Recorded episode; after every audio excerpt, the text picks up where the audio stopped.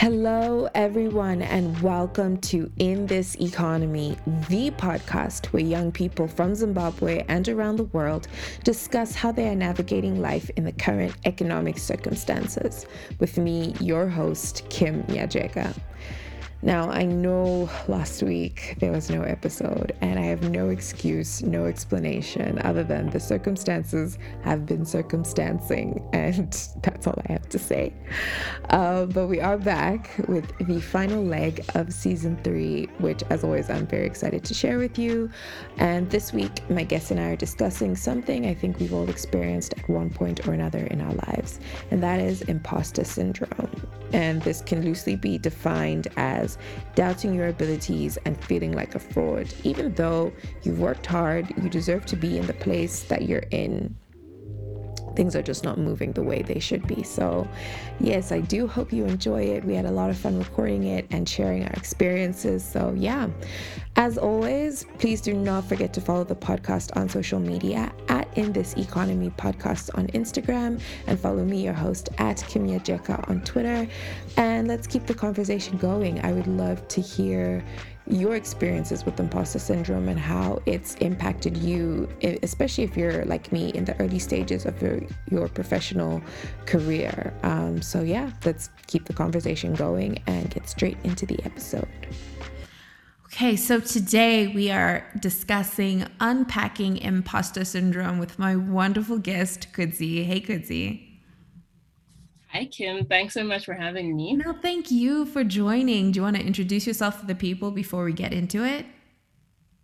Sure. Let me let me let me pull up my CV. Yes, um, please. Z. I'm, I'm on Twitter as Kudzi Mataba professionally, and I think I'm lady of sleeping personally. That mm-hmm. that's I guess yeah I think that's about it, and I'm sure everything else we can talk about a little more in the in the, in the interview itself. Yeah, thank you. And thank you so much for making the time. So, I think we are the textbook definition of social media friends. We have never met in person, but we stay chatting and talking. And I'm like, I feel like we are living and experiencing the same thing, especially with regard to this specific topic. So, I'm so excited to have this conversation with you. As am I. Like, I, I, I want to say I, I've thought long and hard about it um, that I hope my my thoughts really do reflect my many many thoughts on on this issue. Um, so my first question for you today is, um, what role do economic factors play in your career goals?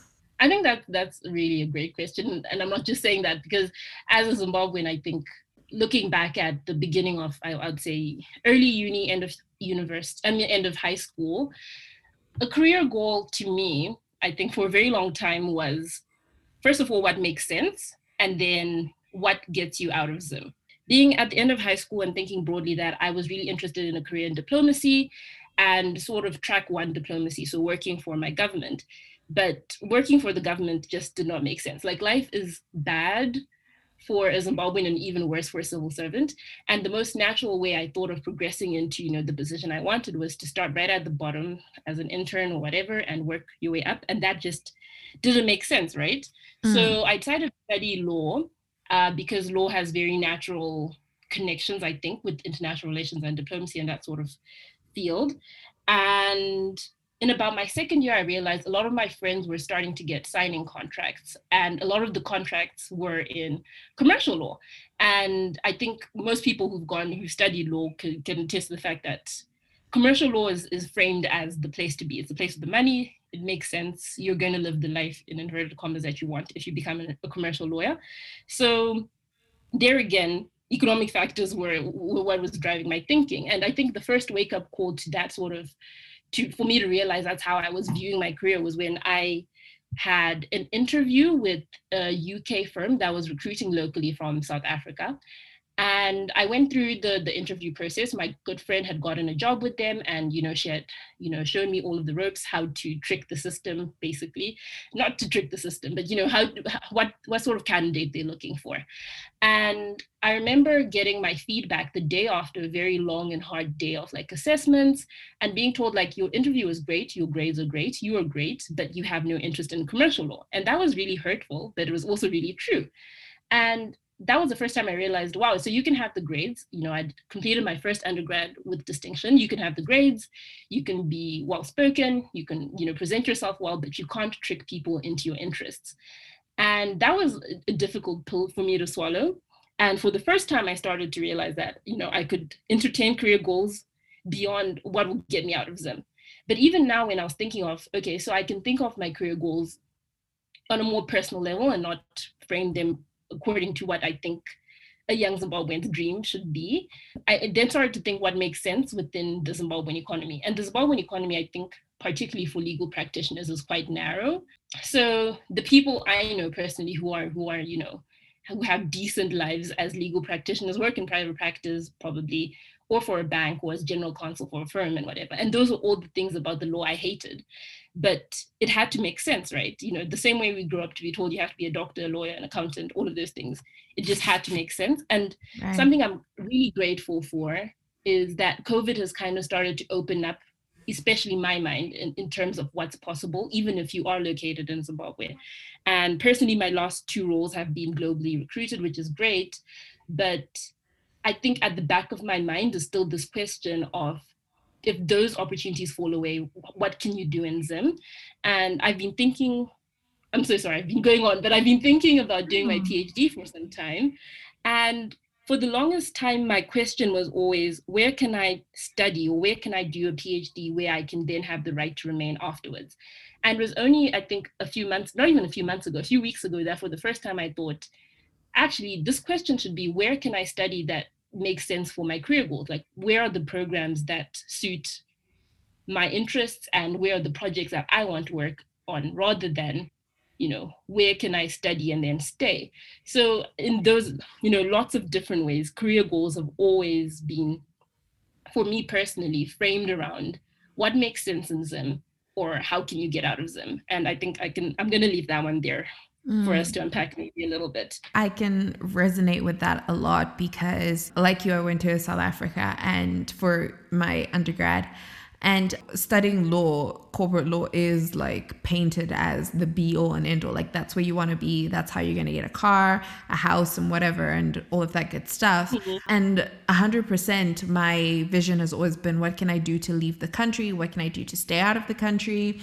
And do all of that you know like that was the economic factors were like the be all and end all but i really like what you said about how you can't trick you the system to like um hide your interests. Those those always end up like showing showing up in one way or another that it's like yeah no this is great but you're actually not cut out for this or you wouldn't fit into this. And being in a career right now personally that I don't necessarily like in corporate commercial practice, I'm like, yeah, there's no way to trick myself into figuring out how much I like this or how much I don't like, how much I'm like, I can figure out like, oh, this is relevant to my interests. It just, it isn't. And that does take a mm-hmm. toll on you. So, as much as economic factors do make sense, sometimes you're just like, okay, but my interests as well.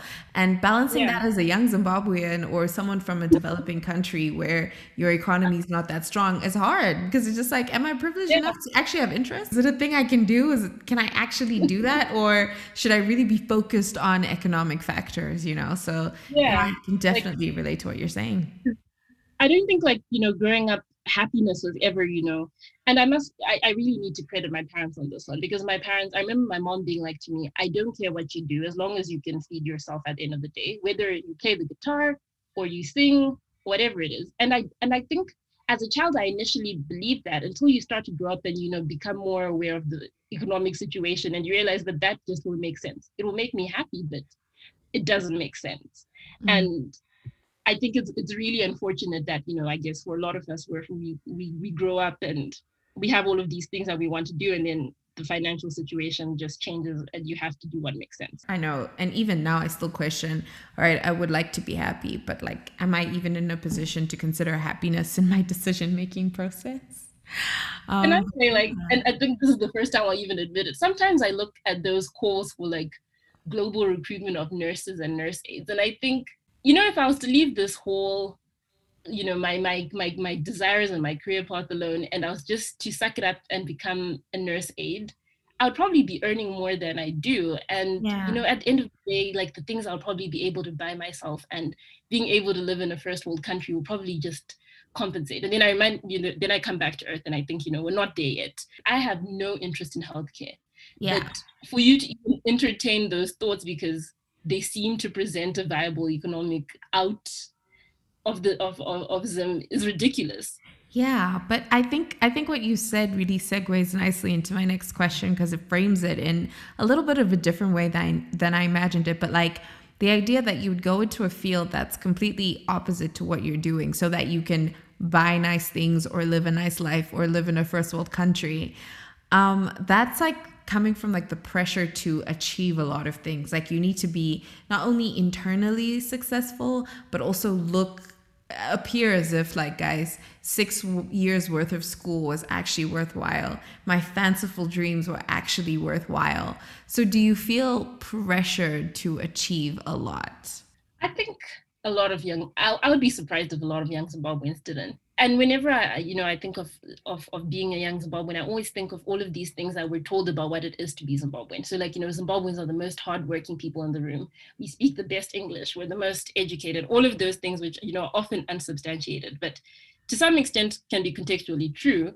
We've been branded as this exceptional, you know, country or you know, nationality that being substandard doesn't seem to fit into what it means to be Zimbabwean. And also, when I think of how many people have like a million streams of income. It's almost embarrassing to say I have one stream of income, you know, like that's bare minimum. We don't do bare minimum in, in, in our society. And probably that's also because, you know, you really have to do the most to make ends meet. But I also think that there are other things about, you know, who we are culturally as a society, country that puts a lot of pressure to, on people to achieve a lot. And I hate to be this person who brings up high school because, you know, that was 10 years ago mm. and over that.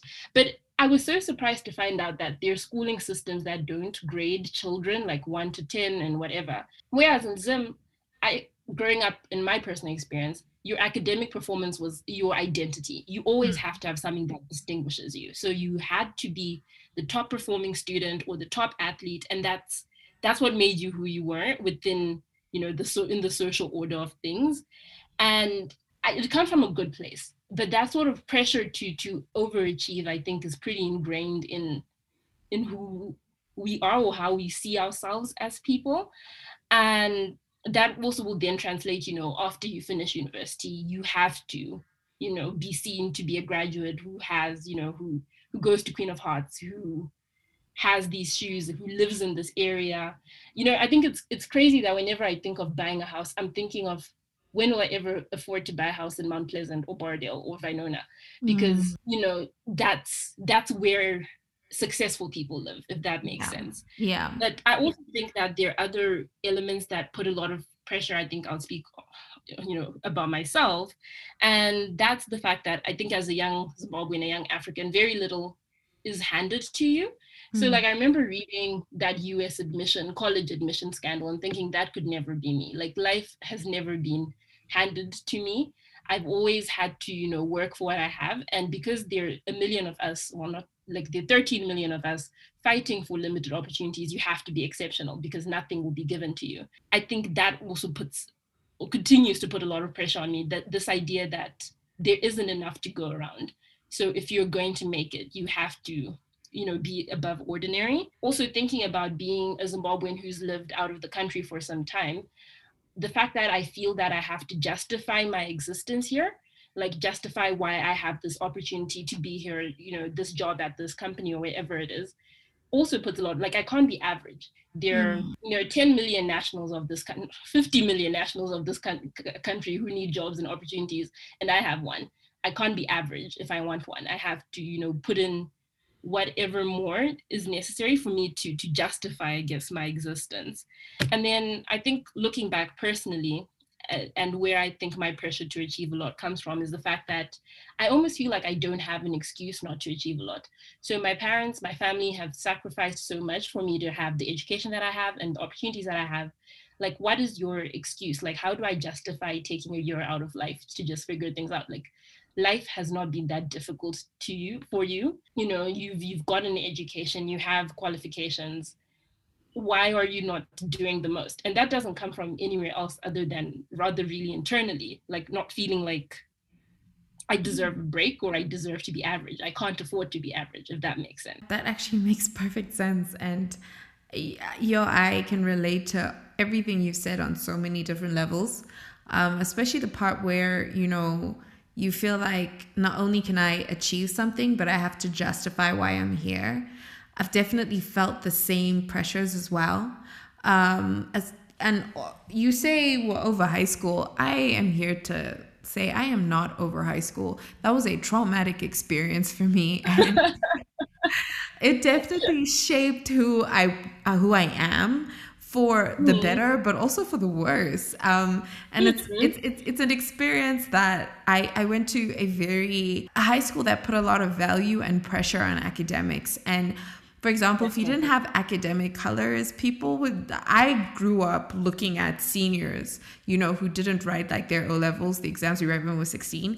If they didn't get academic colors after their O levels, I'm just like, yo, something is wrong with you. You know what I mean? Like, yeah, the, yeah. that's that's the environment we are in, and that shaped mm-hmm. the way I looked at other people. This it shaped definitely the way I looked at myself, and hmm. I think hmm. my pressure to achieve definitely stems a lot from that experience. But also feeling like you have to prove yourself, but also feel yeah. like you know you're worthy of the opportunities and you're worthy to be out like to when you get out of the country like proving that you know you actually are worthy to be here and that this is where i guess the imposter syndrome kicks in because, right, you work really hard. You know, you do everything that you quote unquote have to do.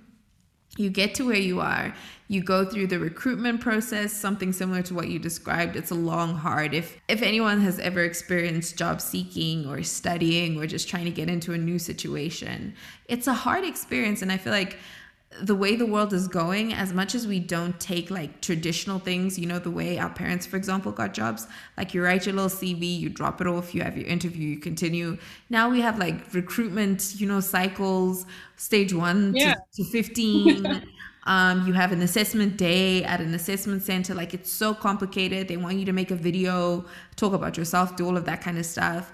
So you make it through all of that and you get the position and you get to where you need to be, but not even that leaves you secure in your position. You still feel like, despite having gone through all of that, what am I doing here? Do people know I'm a fraud? All of that, all of those feelings. So, have you personally ever experienced imposter syndrome? So I think well before I get into that, I love that you you know you bring up high school because I I also I'm embarrassed to say but I think a lot of the unlearning I've had to do as an adult came from things I learned in in high school and particularly towards your value and mm. what makes you an important, you know, what makes you a valuable member of whatever community you're in.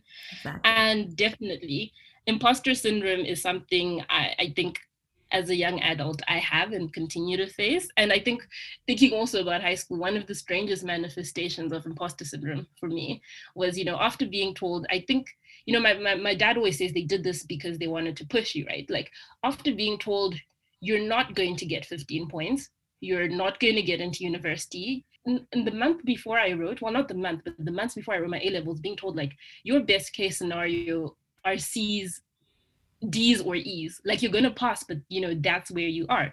And then afterwards, getting my results and having 15 points, thinking, what on earth happened here? And for a very long time in my first year, I used to occasionally go and look up my A level certificate and just make sure that it's still there, it's still mine.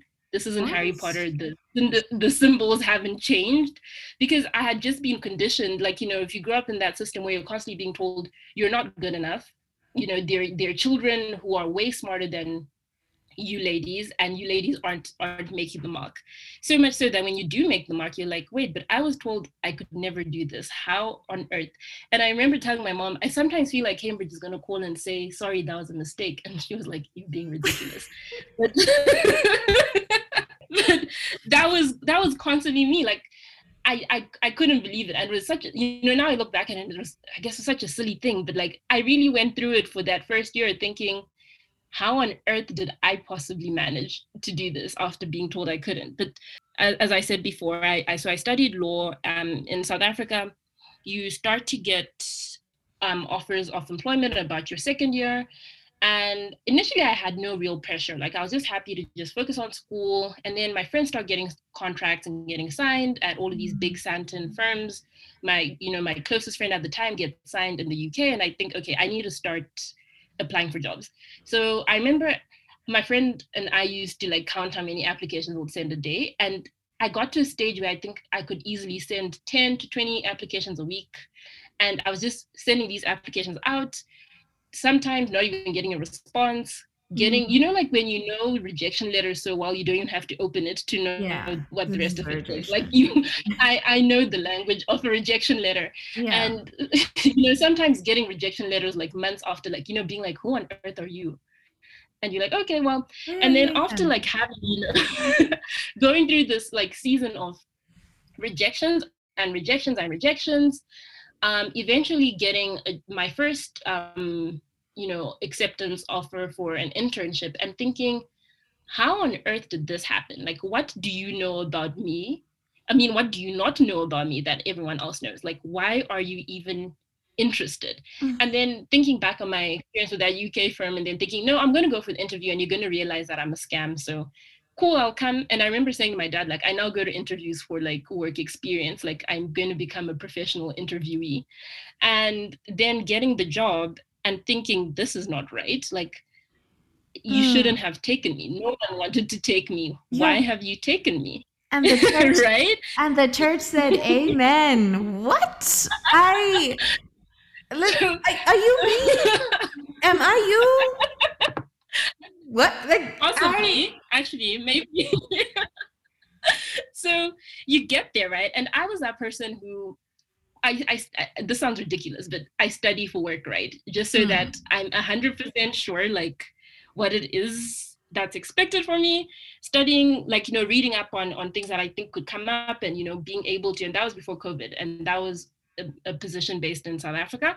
Mm. So, you know, being able to, you know, like, you know, molding myself into the sort of person I think is the ideal candidate, looking up to other people who work at this firm, right. trying to see, like, you know, we're similar and if I will fit in. And I realize, no, I don't.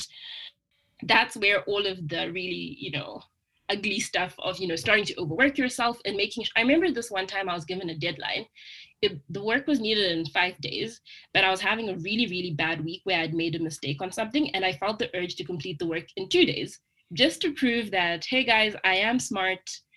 I do have a law degree. I'm not dumb. I deserve to be here. And it becomes a cycle, like, you know, constantly. I, I have the job, but I'm going to prove to you why I have the job. And no one cares, Kim. Like, mm. I think once you're there, you know, everyone is just happy to do their work. But, yeah. you know, if you're thinking, I you know, if you're thinking I'm a fraud and I don't belong here, um, no, it'll it'll it'll manifest in you know the way you approach things and people and work. So I have friends who uh, migrated um, abroad, and pretty early. So some of them even when we were still in high school, and by the time they were like 19 or 20, they were like ready to move out of home, to get cars, to get apartments. And yeah, and when I was 19 or 20, like that pocket money that came from my parents was the end all of my life, right? Mm. And then you know you you think okay i'm going to get my degree and things will change and then they don't i then started like writing and I published some work and then still my bank balance is on zero right? So i start to think well maybe i'm not as good as i think i am because if i was as good as i think i am i would afford the things people my age should be able to afford. Yeah. But you know that's that's how life should work but that didn't happen for me. And then furthermore going into you know trying to make a career for yourself in international economic law and the very manifestation very many manifestations of that which is you know a society where everyone is probably a doctor everyone went to yale or harvard or you know oxford yeah. and yeah. Mm-hmm. so everyone went to those schools and i didn't. And everyone knows the same people. Like i think i was just saying to you like you know you get you get into meetings and everyone knows this professor or everyone knows this UN expert and you have no cooking clue who that person is, definitely you feel like, why on earth am I being? You know, why am I here? Like, how did I get here? Hmm. And then furthermore, you're in a non-conventional, I think, not on a non-conventional career path where you can't it, I think it would be one thing if I was aiming to be a partner or director at a firm, and I'd know I'm taking all of the logical steps to get to where I want to be. But because I think the career path I'm on is a bit non-conventional, it's hard for me to measure my progress even amongst other Zimbabweans. Like right. you and I are in the same field, but unless if I was to say I'm going to count how many publications you have against mine and use that as a scale of some sort, it's hard for me to say, you know, you're progressing and I'm not I'm because not, we're on totally different paths. Hmm. So that makes it really easy for you to look at yourself and be like, oh my word, what in the scam artistry am I doing? Does anyone even read my work? What is the point of all of this knowledge I think I'm creating?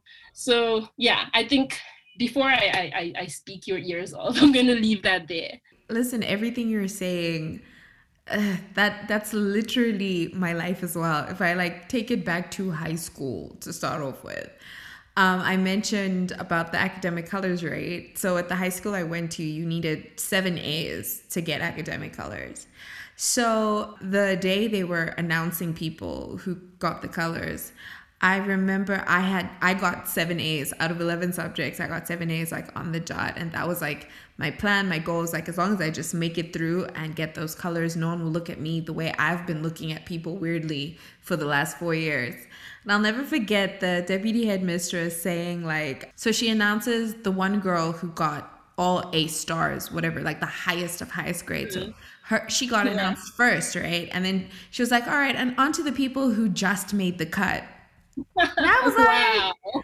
I was like, yeah, no, for sure. I just made the cut. And I didn't realize it until later on in life that I was carrying that with me. So every time I would accomplish hmm. something, I'm like, yeah, but I just made the cut. Like when I got into my master's program and on a scholarship, I'm like, I'm probably like the bare minimum of the people who made it and got scholarships. You know what I mean? Like I'm I'm always just making the cut. Even though it's like despite efforts. And even like, you know, when you mm-hmm. got your interview to do your internship, you're like, how did I get here? I'm like, because you applied. But I'm just like in my in my head, I'm like, well, yeah, with the things that I've applied for and got it, I've really sat down in places and be like, how did I get here? What don't yeah. they know about me? How what don't they see? And it's this weird thing where you know you work hard but like you just don't deserve for that to be to be recognized. And especially i mean in the field that we've decided to go into what you're saying is so true that you cannot really measure yourself against something. Like it's not a traditional okay you take this step and then the next natural step is this the next natural step is that. In international economic law you could become an academic. You could become a full-time you know consultant. You could become like there's so many things you could do and become and it's really flexible that it's so hard to compare yourself but even when you are somewhat on the right path, it still feels like I'm not supposed to be here. There's someone else progressing faster than me. Even though I've, I've met people who have done an internship and two years later they're the director of an organization of the same organization, you know, like there's no clear path, and you're just kind of they're like, oh, okay. Mm-hmm. Um, so how do I do that? Or maybe because I'm still at the intern or consulting level, whatever it is, um, you're like, yeah, maybe it's because that person is better than me or they work hard or whatever. But it's really just who you know, luck, all that preparation, yeah, opportunity. Definitely. For me, my imposter syndrome definitely, I guess, really shows up in it shows up in the same way that you described when you see some of your peers where you kind of started in the same place, but they are going like they've moved, they've progressed and progressed in huge quotations. They've progressed yeah, to the next yeah. stage faster or at a higher degree. And it's just kind of like, okay, if I was to get there, I know for a fact I'd be like, okay, but I didn't work as hard as this person, or do I deserve it because I didn't go to Harvard, I didn't go to Yale, I didn't do this. Like, it's so consuming. I was at a conference and we were all selected to present papers. So all of us submitted abstracts. Everyone went through the same peer review process. The abstracts that were selected were all invited to the conference and we presented our papers. And from there, they picked papers to be chapters in a book. Everyone went through the exact same process. If I tell you to this day, I submitted my chapter and I'm still like, nah, they're gonna reject it, bro. Like they're gonna see it. Like they're gonna see. Even though, like practically speaking, I'm like, no, this is how the process works. I'm still kind of waiting for the other shoe to drop. Um, and yeah. that's just a constant state because in my mind, I'm like, I've always just made it. I'm the bare minimum. Yeah. Like part of like um, how I ended up with two Twitter accounts was because um, my former employer used to encourage us to speak about our publications online and you know to get people discussing them. And I remember thinking to myself like I'm okay with complete strangers who don't know me reading my work because mm. they know nothing about me. But now if I'm if I'm like putting my work up on Twitter where there are people who know me, then they're going to read my work and then they're going to realize that actually I'm not as smart as they think I am and then like that's just going to be really embarrassing for me. Like I find it embarrassing to say like what I'm doing or what I'm working on or like to share my work with people where I find my male colleagues are really like comfortable with it. But like for me, mm. it's I cringe. Like, you know, it's almost like, oh my word, now you guys are going to read it.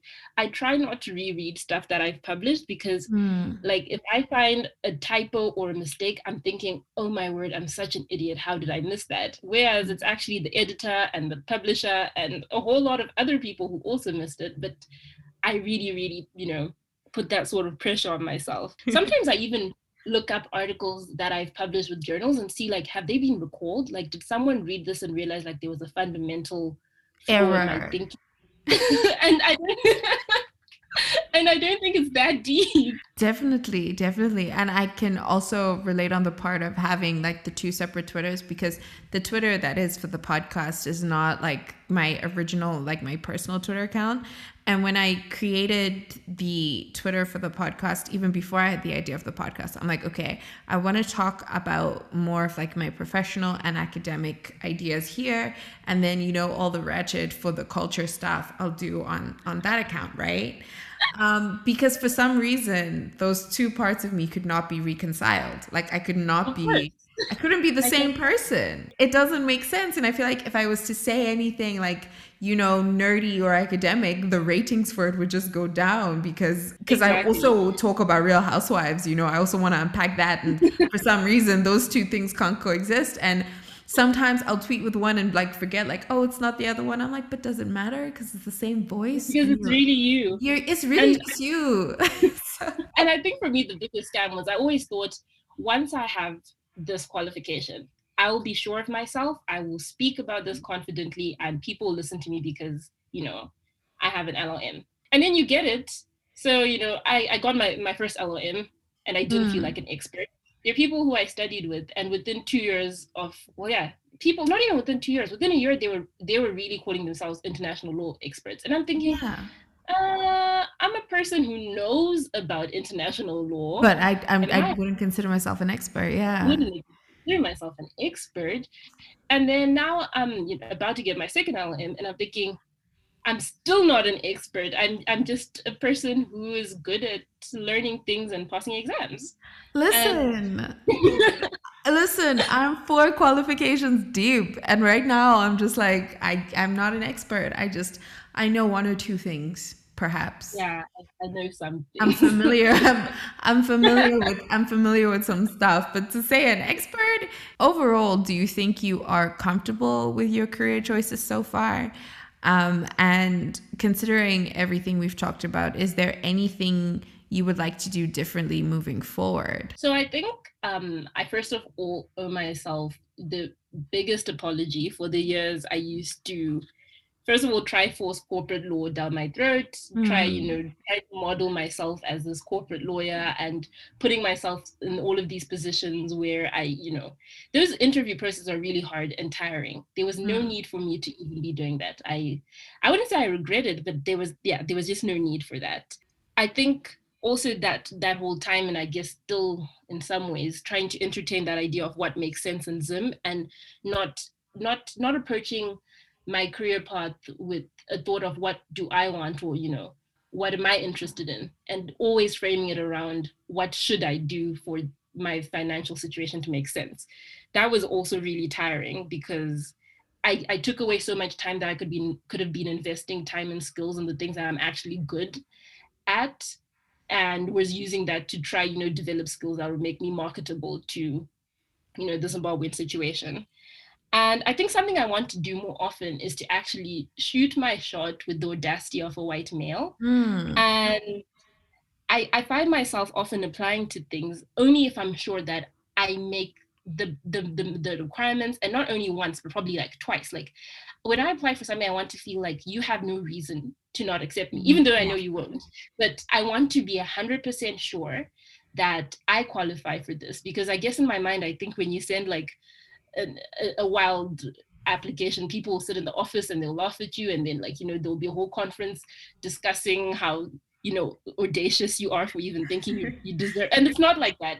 I think it's either yes or no. I think yeah. you know, if it's a no it's a much simpler process. No, it's like no shit. I don't think that happens. like you know what is really and you know my dad always says to me what's the worst that could happen if you put yeah. in your application and in my mind like there's a million things next thing i'll be blacklisted from every international Bro. organ no, no it's not that deep and I, I think i've also come to learn because a lot of the opportunities i've gotten i do not understand how um, the current role i'm in I remember doing that interview and saying some of the dumbest things I've ever thought in my life. like you know, at the end of the interview, you think, "Wow, that was that that made no sense." Yeah.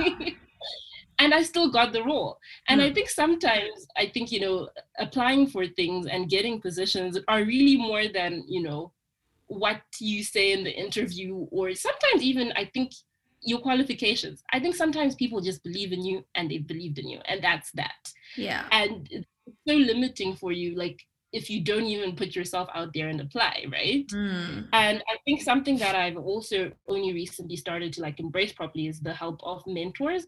Because I always used to think like approaching the senior person in my field and asking them to mentor me will just expose me to be such a loser. Like now this really smart person will know that I have no idea what I'm doing they'll know like my thoughts are so shallow and fickle. Mm. That's embarrassing. And I think I got my first proper proper mentor like in a, a, mentor in my field like not just like a broad mentor but a mentor in my field last year and just being vulnerable to her has been so difficult because sometimes i feel like she's just going to be like wow you dumb dumb child but she's actually really really kind and you realize yeah. that a lot of people are actually just trying to figure it out mm. like it seems like a lot of people I think in my experience, I've been fortunate to meet people who are honest enough to tell you that, hey, I'm just trying to make this work as well as you are. And I think I, I, I need to stop thinking that everyone woke up and like, you know, decided they were going to become the director of this and there was one singular path and they did five steps and they were good enough because it doesn't work like that. No, wow, that was so beautiful. I'm just here like, yeah. You're so dramatic. Yes. You're so dramatic. I feel like you need to listen back and hear yourself speak to understand what what is going on right now. No, I really appreciate you sharing that. And yeah. I can I I can definitely agree. I'm especially on the part with the mentorship. I first got a mentor last year and a mentor who's exactly in my field, someone who I would quote unquote like to be one day. Um, and listening to her story and how she got to where she was there, there was a lot of like trial and error as well there was points where she's like yeah no so, so i spent a good mm-hmm. you know three years figuring things out and i'm like okay so i'm i'm also not in this like lost or like limbo-ish space but it's also yeah, yeah. it's also the part that also inspired you know me trying to create this platform and this podcast because i'm like okay i've put in the past with my career choices, I think I've put a lot of pressure on myself to have everything figured out and mm. to hmm. just get from point A to point like Z very quickly. Like I didn't really care for like the journey. You know, when people say the journey is what's important, I did not care for the journey. I wanted to get to the destination and the destination was the good job, the directorship whatever it is, the house, the car, all of that kind of stuff. I didn't care you know, to experience the steps that were going back. And like you said, if you could apologize to yourself, you know, for putting those past pressures on yourself, I definitely feel that a lot because if I could go back in time, I would apologize to myself for not enjoying a lot of experiences because I, hmm. it, it was just like kind of in the waiting room. Like if I could go back, um, I don't think I would change my career choices as much, but I would just lean into like more experiences and just not let, you know, the pressure determine my decision making process, but also when I had achieved things, not let the imposter syndrome, you know, overtake that experience. Hmm. I think if anything, I'm I may have not real, but maybe mild regrets that there were some opportunities that came that you know presented themselves and i didn't take them because it just didn't seem to make sense. Mm. like what am i going to do with this expertise in zim? Or i remember i had an opportunity to do something but at the end of it you had to you know commit to go back to your home country and you know implement all of those things. And thinking no no no i do not want to be tied to to that country like that. And that that was a very narrow way of, of thinking and looking at life. That mm-hmm. i think definitely owning your achievements more speaking about them not finding them embarrassing because that's what i do. I find it really embarrassing. You know almost that thing of you just made it. Like mm. okay fine you got your degree with distinction, but your distinction was just like that wasn't convincing, was it? You could have been out. Uh, and those are all of the things that, you know, play in your head when even you are achieving, you, you keep reminding yourself of all the times that, you know, I just made it or I didn't make it at all. So definitely I am an advocate for kindness and, you know, unworking all of those childhood, I don't want to call them traumas because that's a bit dramatic, but you know, those those those ways of seeing ourselves I have learned um, in therapy that there is um, big T trauma and small T trauma. Both of them are important. It's important, not even in the downplaying of the achievement. I think some of these things yeah. we can't downplay because it's impacted the way we see ourselves as adults, you know? Like, mm-hmm. I find myself sometimes regressing back to like my 16 year old self feeling like okay guys mm-hmm. i've just made it you know? Even though you've done a lot more than that. And i think yeah, yeah even with these things it's acknowledging like listen this hurt and it sucked but we we move. We locomote yeah definitely. Exactly. Definitely. And i've learned something big t's mm. and little t's. My last question. Do you still continue to feel the need to dream big or do you feel like as you're getting older, you're getting more comfortable in what works for you? And where that's coming from is when I was younger, and I credit my parents a lot to this, I I never thought that I couldn't do anything. Like I I had the wildest dreams when I was a kid, you know. Um, I was like, I'm gonna be the youngest Secretary General of the United Nations one day. Like those kinds of dreams, you know. And as you get older, um, not only do you realize that's not what I want, but maybe your dreams don't have to be as, I guess, fanciful or as big, you know? They're more in tune with who you are as a person and what you hope to achieve. Um, despite what you know the outside world is saying despite how you want to be perceived your dreaming big is not as fantastical as it used to be, or it could be. Um, for me, it definitely isn't. I have no desire to be the Secretary General of the United Nations, for example, anymore. But sometimes I still feel pressure that I need to do something extravagant to prove. I don't know what point, but there's a point that needs to be proved somewhere, and somehow I need to prove it do you feel any of that pressure at all? I think I, I can resonate with the younger you because I think I was quite the same. And I'm quite fortunate as well to come from, you know, a family that actually to this day, I'm not even 100% sure that my parents understand what it is that I mm. do or that I want to do. But what I'm sure of is that they're supportive. So yeah. they they supportive of whatever it is. I think my mom knows that I sit in calls and I write things that must be, and my dad knows I'm interested in mining taxation. Yeah, I think that's where it ends. But like they're immensely supportive because you know when people constantly tell you like you know you're you're great and you know you're really good at this you feel like okay so perhaps you know i should be doing more with all of this greatness but like you're saying as i've grown older like i remember younger me there was i don't know if it's still a thing because i've been on a bit of a social media intermittent break. But mm-hmm. there was a, a, time when everyone, like I remember my classmates were getting grants for all of these foundations they were starting. And they were like, foundations for really, really important things like libraries in rural areas and helping girls get education and like agricultural projects and all of these like really big things and i remember thinking why don't i have some sort of you know foundation or fund or trust that i support or that i've started and there was really nothing ever there for me. And you know, people, especially you know, in the context of the world we live in and SDGs and all of those things, you should all be working towards, you know, developing your community, which I believe in. Mm. But I don't think it's ever been my role. Like I don't think I have I currently have the expertise or the interest or the passion, in inverted commas, to be doing any of those grand things. But but I also do believe that the work that I do do is in a little way changing the world that I live in hopefully you know mm. i think yeah i think my dreams have are big, but they're not. I don't. They're not television big. So I don't think I currently have any dreams that you could put on a PowerPoint and explain to someone how I'm changing the world because. Mm. Yeah, that's just not where I am. But I truly do believe that the, the the small things that I'm doing are are impactful, and I'm grateful that I've let go of that because yeah, for a very big time it was you know all of these foundations about how helping people get water and healthcare and I don't know if you know what I'm speaking about, but yeah. I felt an pressure to be in the mix with all of those really, really noble and like well thought out ideas, but I just didn't have one of myself. And it's almost expected that, you know, as a returning graduate into the country, you come and you're, you know, doing something of that sort, but that was never me. So yeah, so I think definitely now my dreams are of a more personal nature, I think, mm-hmm. focusing on what I can actually do mm. um, what I am doing and trying to think of the impact I can create even in smaller pockets of communities and not like, you know, saving the world in that sort of way. I hope that answered your question. Yeah, no, it does actually perfectly. That's very true because I think of, for example, you know, those big, like the fancy scholarships that are there. And when you read the people who get accepted into those scholarship programs, they've done really huge humanitarian things. The example mm-hmm. I always use is, you know, they built a wall and a solar farm at their village, and now, you wow. know, they've gotten, um, they've, they're going to Oxford. You know what I mean?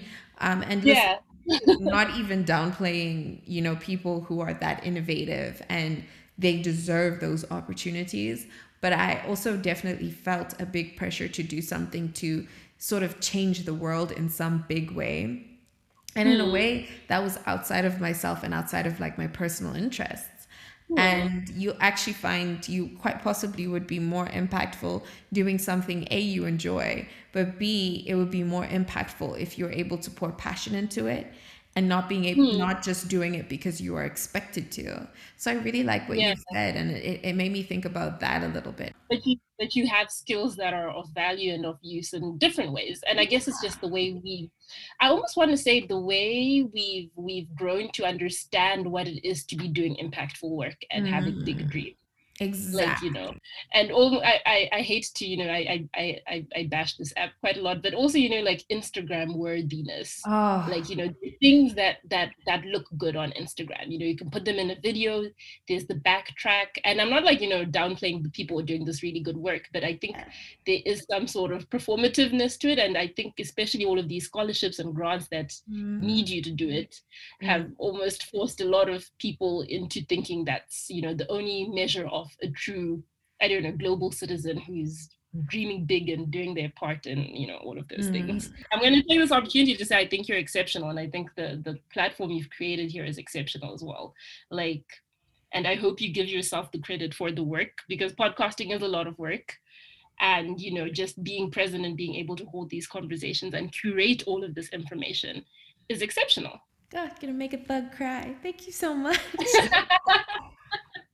no, I really appreciate that. I really appreciate it a lot. And Quincy, thank you once again for making time to be on the platform. I really appreciate it. You said some amazing, amazing things. I'm so excited to share the episode. But Please don't say that. listen, listen. Basic person who go, says basic things. No, go listen back I promise you, go listen back and you'll be like, is that you? And then I'll be here to tell you that is you. You said that. That is you all day. but yes, thank you once again. This was really fun. I actually feel like I spoke so much. This is basically my podcast now. hundred percent, please. And I would love to have you back. Listen, if I come up with an episode, if you come up with an episode, I'll be like, listen, say less. You can set it up. We'll do it. We'll definitely welcome, do this again.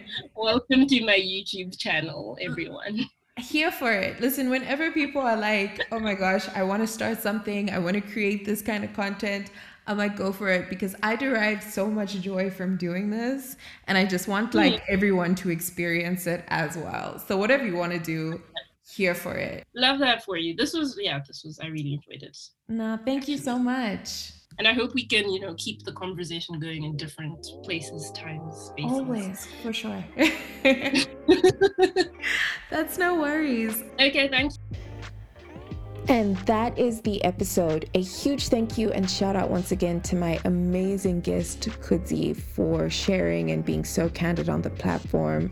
Like I said in the episode, I am you, you are me, and I really hope we can both shake off this imposter syndrome as we like progress in life in our careers personally professionally and i wish that for everybody anyone who is struggling finding their place and feeling like they don't belong somewhere you i'm a big believer in what is meant for you will never miss you. Wherever you are is where you are supposed to be for that period of time. And as much as it sucks, my situation sucks. I'm pretty sure everyone is, especially if you're in Zimbabwe, you're not exactly where you want to be. But um, there are days like today where I feel like this isn't forever. And when you get somewhere, you know, when you experience whatever success is to you, don't downplay that experience and don't, you know, ruin it by feeling like you don't deserve it because you probably do if you've worked hard for it. There are a lot of caveats for that, but like, I know we don't always get what we deserve, but when you do achieve something, enjoy it. Don't let the imposter syndrome take away from that. And I guess that's all I have to say by way of preachy and testimony and all of that good stuff. But Thank you so, so, so much for tuning in. As always, once again, please do not forget to follow the podcast on social media at In This Economy Podcast on Instagram and follow me, your host, at Kim Nyajeka on Twitter. And like I said, we're coming to the end of the season, but just as like a roundup, I really appreciate if wherever you're listening, especially on Apple Podcasts or on Spotify, um, actually wherever you are, please rate the podcast, leave a comment, your feedback, whatever it is um, just so that you know it helps the platform grow um, it gets on more people's radars and we keep on locomoting and once again a huge shout out to everyone who continues to support on the paypal platform guys season four is going to be spectacular as soon as I figure out exactly what we're doing. But it's it's gonna be amazing. But for now, we, we we're we're continuing, we're moving. So thank you so much for tuning in and I will catch you next week for next week's episode. Should I have like a real outro? Because this gets awkward sometimes. anyway, I will catch you next week.